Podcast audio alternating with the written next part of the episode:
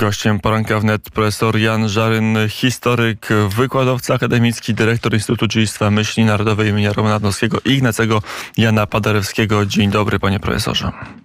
Dzień dobry, witam, witam serdecznie. 11 lipca, kolejna rocznica Krwawej Niedzieli, czyli najbardziej tragicznego dnia w, w wydarzeniu, jaki nazywamy ludobójstwem na Wołyniu. Wydaje się, że ta rocznica może być wyjątkowa, bo może być rocznicą, kiedy polityczne gesty będą poczynione, czego pan profesor się spodziewa po tegorocznych obchodach pamięci ofiar ludobójstwa na Wołyniu?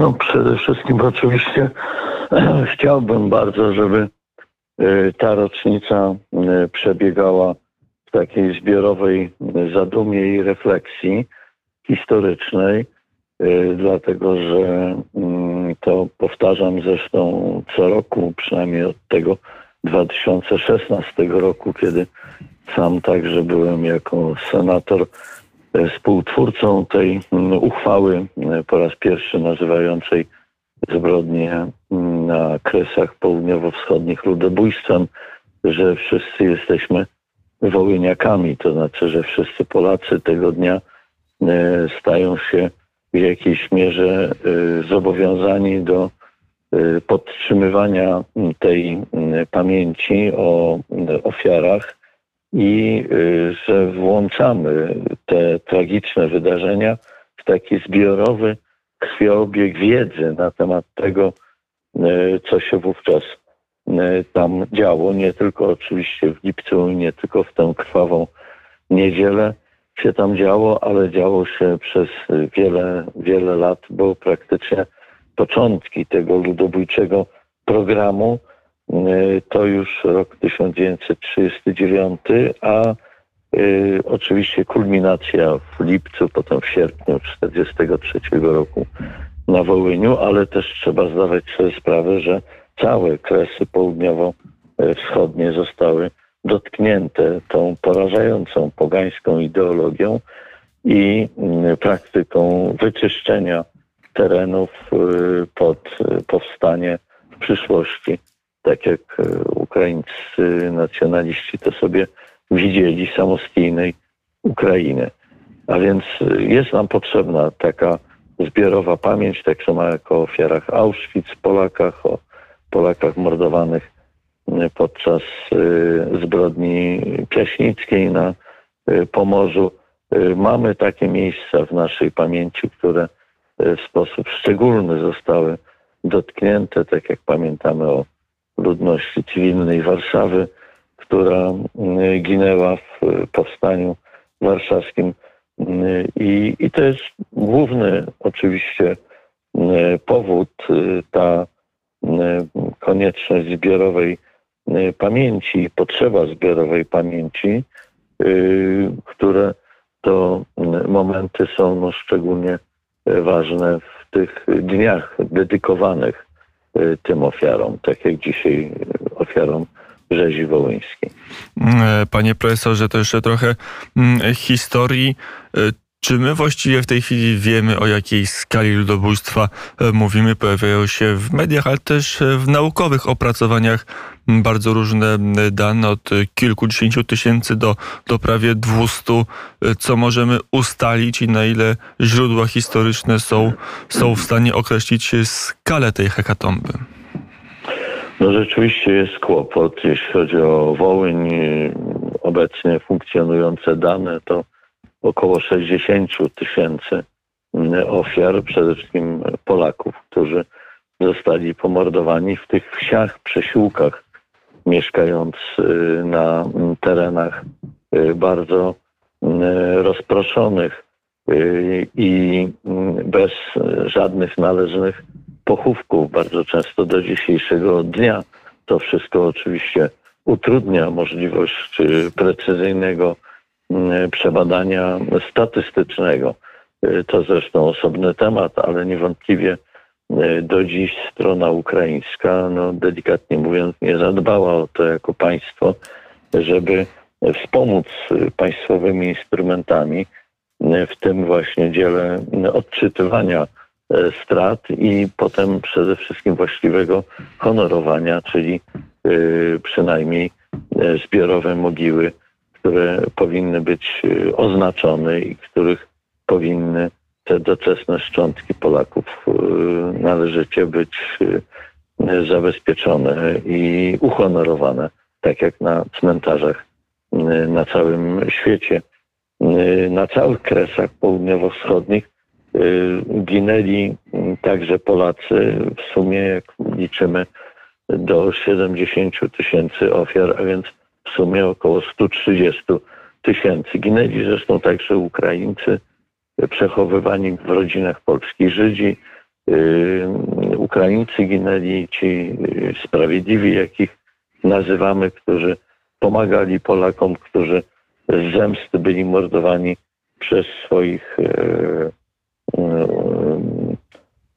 także sąsiadów, bo wiadomo, że po stronie ukraińskiej te mordy to nie tylko e, oddziały OUN, UPA dowodzone przez poszczególnych oficerów ukraińskich, ale to także ludność cywilna, która została e, otumaniona tym pogańskim pomysłem, że można wymordować Polaków, a dzięki temu będzie się miało e, wolną i niepodległą ojczyznę. E, strona ukraińska różne miała przez te lata stanowiska i różne zajmowała, różne pokazywała poglądy Mm, na temat ludobójstwa na Wołyniu. W ostatnich dniach, tygodniach głośny stał się wywiad już byłego ambasadora Ukrainy w Berlinie, mm, który dezawuował tą zbrodnię i pokazywał, że również Polacy w tym okresie dokonywali podobno zbrodni na narodzie ukraińskim. E, na ile ta świadomość się przebija i na ile jest tak, że Ukraina żyje w, albo część ukraińskiej w jakiejś takiej całkowicie mm, niekorespondującej z rzeczywistością e, wizji przeszłości?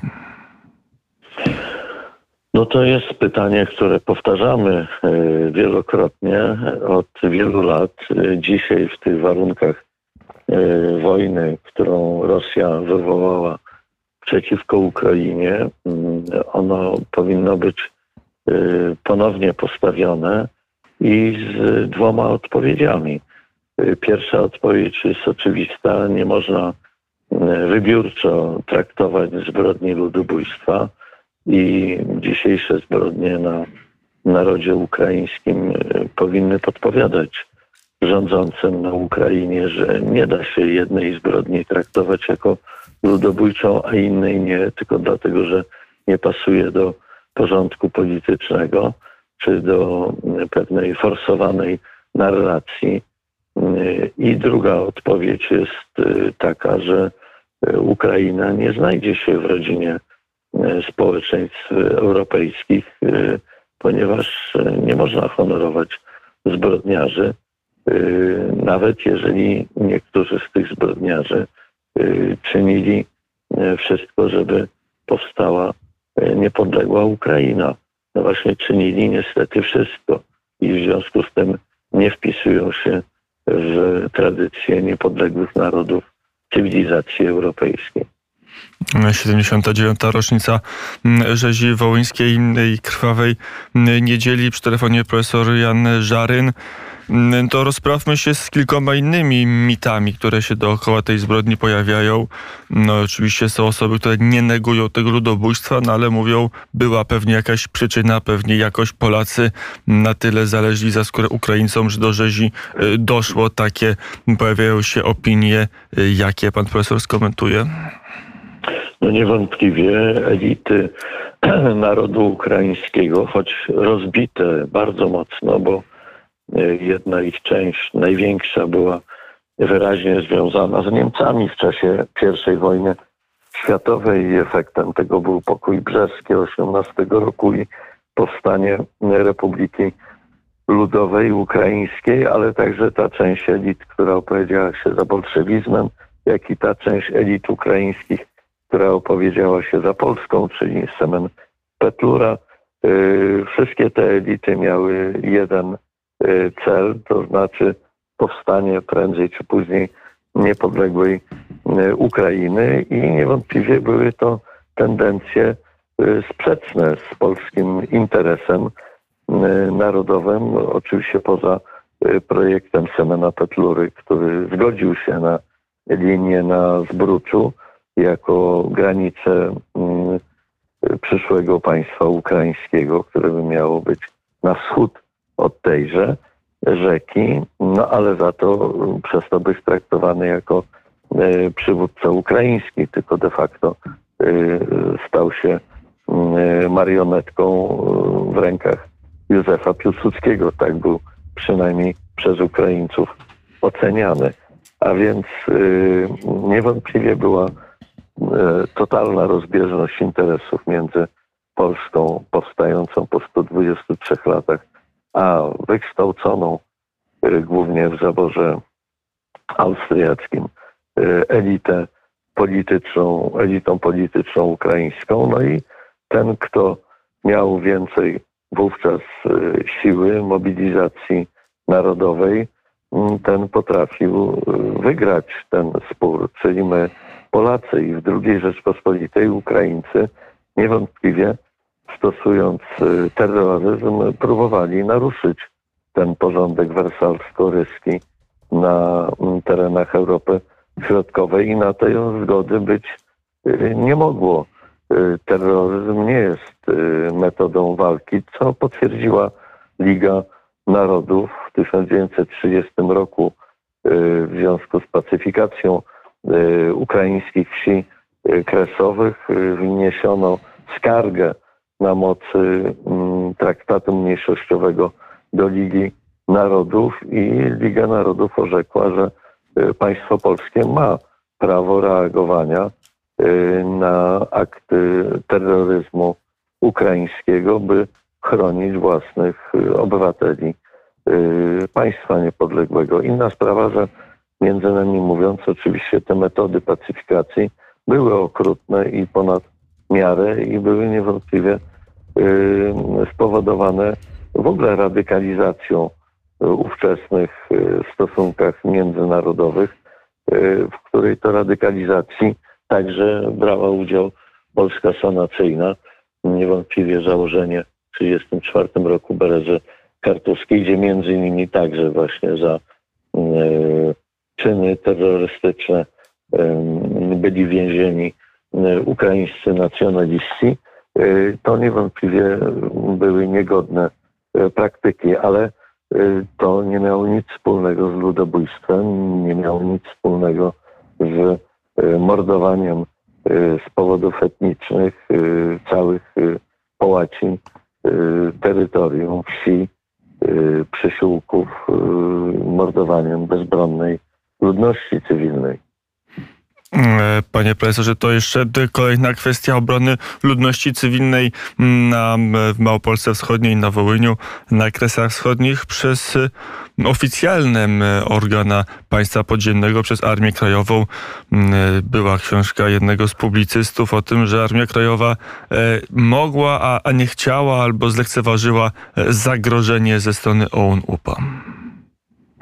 Wszystko wskazuje na to, że E, centrum e, polskiego państwa podziemnego albo z racji niewiedzy, albo z racji mm, no, słabych raportów, e, bądź też z powodu no, jednak specyfiki tamtego terytorium, gdzie struktury polskiego państwa podziemnego były bardzo słabe. Powodem między innymi oczywiście okupacja sowiecka za pierwszego Sowieta 39-41 praktycznie zniszczenie struktur mm, polskiego państwa podziemnego. I to oczywiście owocowało tą właśnie e, słabą reakcją na e, docierające bardzo nieregularnie informacje na temat tego, co tam się e, działo. Przede wszystkim tam były struktury ludowe, to znaczy bataliony chłopskie, i one mm, były na tyle słabe, na tyle e, rozproszone, e, że e, nie istniała żadna korelacja między okręgami bliżej tutaj centrum generalnego gubernatorstwa, a tym, co się działo na dalekim, dalekim Wołyniu. I a próby z kolei w 1943 roku dialogu z OUN-UPA, to znaczy próba dotarcia emisariuszy właśnie Polskiego Państwa Podziemnego, no jak wiemy skończyła się tragicznie. Zostali oni rozerwani końmi i tak się to skończyło. Wtedy też dopiero, czyli właśnie w sierpniu 1943 roku zaczęły się tworzyć te oddziały samoobrony. No, w momencie, kiedy już znacząca część wsi polskiej została y, w sposób ludobójczy oczyszczona z ludności, więc ta reakcja była E, spóźniona, no ale trzeba mieć świadomość, że w ogóle struktury polskiego państwa podziemnego, ruchu ludowego e, były bardzo słabe i nie mogły być mocne, a nadesłanie oddziałów partyzanckich z Kielecczyzny czy z okręgu warszawskiego, e, czy z okręgu krakowskiego, no było to nierealistyczne myślenie z punktu widzenia E, teraz dzisiejszej e, oceny. Tam także te oddziały funkcjonowały w warunkach bardzo e, konspiracyjnie nie mm, przystających do normalnego życia i ciężko było je oderwać od naturalnego zaplecza, żeby szły setki kilometrów w głąb dawnej II Rzeczpospolitej. E, to panie profesorze, jeszcze ten temat, który pan profesor trochę poruszył, czyli kwestia upamiętnienia, kwestia ekshumacji, pochówków, pomników. E, w tej chwili sytuacja jak wygląda? E, jaka jest realizacja no, współdziałań? Jaka jest linia polityczna w tym aspekcie rządu ukraińskiego? No z tego co pamiętam, to właśnie po roku 2016 została zamrożona ta mm, relacja dotycząca mm, możliwości przez Instytut Pamięci Narodowej w Polski y, właściwego przeprowadzania ekshumacji i mm, należnego y, pochowania y, tam odkrytych szczątków ludzkich tragedia jest podwójna, dlatego że z jednej strony strona polska, która chciała wykonać to zadanie, została powstrzymana przez stronę ukraińską, a z drugiej strony strona ukraińska sama z siebie do tej pory nie widziała takiej e, potrzeby, takiego zadania państwa ukraińskiego, by e, uporządkować kwestię ekshumacji, uporządkować Y, coś, co jest, y, no, powiedzmy sobie szczerze, w zadaniach cywilizowanego państwa. Jeżeli tego się nie czyniło, no to znaczy, że się nie było obecnym w pewnym kręgu y, cywilizacyjnym. To był wybór Ukrainy.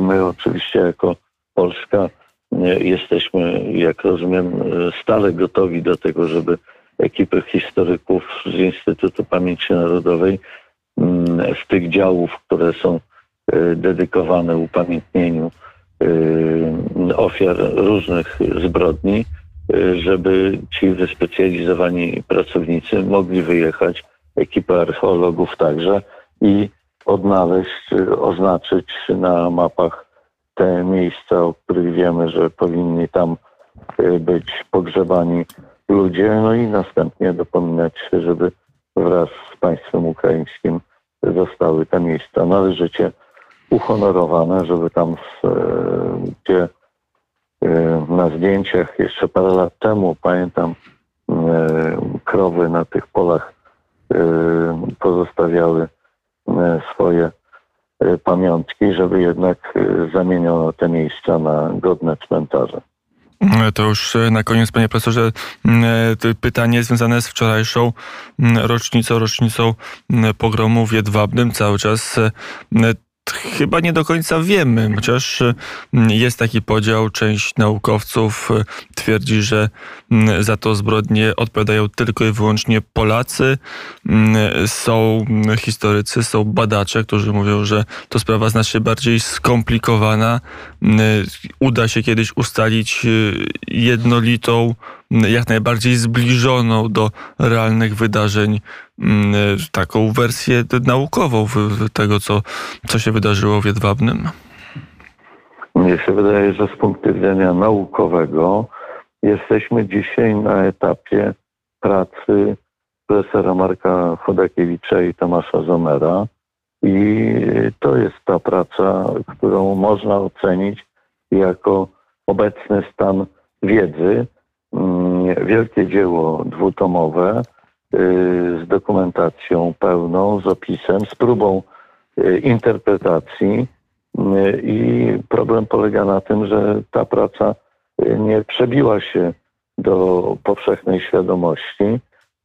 Tak jest bardzo często z wieloma pracami historycznymi, że one nie potrafią przebić się przez taki kokon propagandy publicystycznej, a ta propaganda publicystyczna, y, przynajmniej według mojej wiedzy, w świecie nadal y, obowiązuje, czyli pozostaje na etapie pracy pana profesora mm, Jana Grossa. No i tu jest problem, że nauka poszła dużo dalej i y, mamy oczywiście problem z rozwiązaniem wielu kwestii związanych z jedwabnem, ale nie mamy problemu, jeśli chodzi o uznanie, że uczynili mm, to Niemcy, oni są za to odpowiedzialni.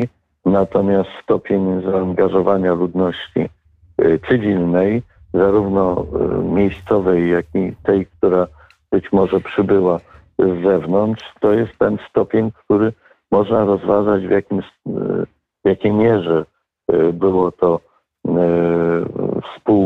współdziałanie z przymusu, uczestnictwo w czymś, e, co pod groźbą broni e, musiało zaistnieć, a w jakiej mierze było to spontaniczne z zamiarem uczestnictwa w zbrodni. Tego nie umiemy określić, co nie znaczy, że oczywiście nie było iluś tam Polaków, 10, 15, trudno wyczuć ilu, którzy notabene byli fordyzojczami najprawdopodobniej i rzeczywiście e, decydowali się na współpracę z Niemcami, w tym między innymi współpracę właśnie w tym potwornym e, zbrodniczym akcie.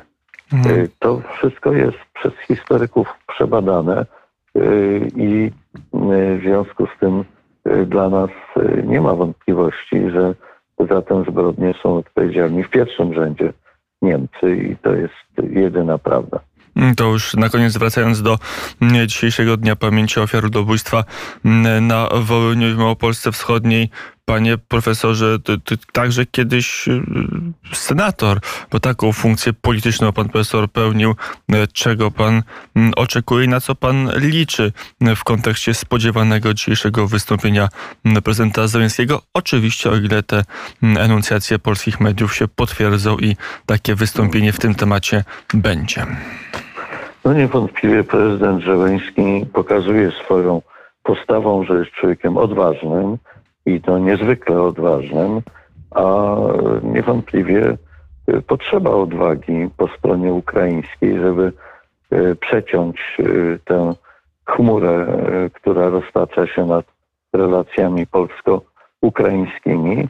Myślę, że stać prezydenta Żeleńskiego na taką odwagę i taką jednoznaczność nazwania e, zbrodni zbrodnią, e, także ze względu na e, dzisiejszą sytuację, w której to właśnie Ukraińcy są ofiarami ludobójczych praktyk rosyjskich i prezydent Żeleński powinien potrafić to narodowi swojemu przekazać. Powinien także przekazać, nasz rząd i prezydent Polski mm, w odpowiedzi taką jasną deklarację, że wobec faktu, iż Ukraina y, leży w ruinie, to jest państwo, które nie podniesie się gospodarczo szybko, że oczywiście my Polacy y, nie tylko potrafimy y, przebaczać, y, czasem jak wiadomo za szybko, ale także jesteśmy świadomi, że w tym przypadku nie będziemy żądać nigdy żadnych reparacji, żadnego zadośćuczynienia y, finansowego, bo y, nie leży to w y, naszej woli, jeśli chodzi o właśnie tę dobrą, podtrzymywanie tej dobrej relacji, jaka dzisiaj dominuje w stosunkach polsko-ukraińskich. I taka deklaracja ze strony polskiej może się znaleźć, ale nie może się znaleźć wcześniej, przed y, należnymi słowami ze strony y, przedstawicieli państwa ukraińskiego. Mm, Powiedział profesor Jan Żaryn, historyk, wykładowca akademicki, dyrektor Instytutu Dziedzictwa Myśli Narodowej imienia Romana Dmowskiego i Ignacego Jana Paderewskiego. Dziękuję bardzo za rozmowę, panie profesorze. Dziękuję również.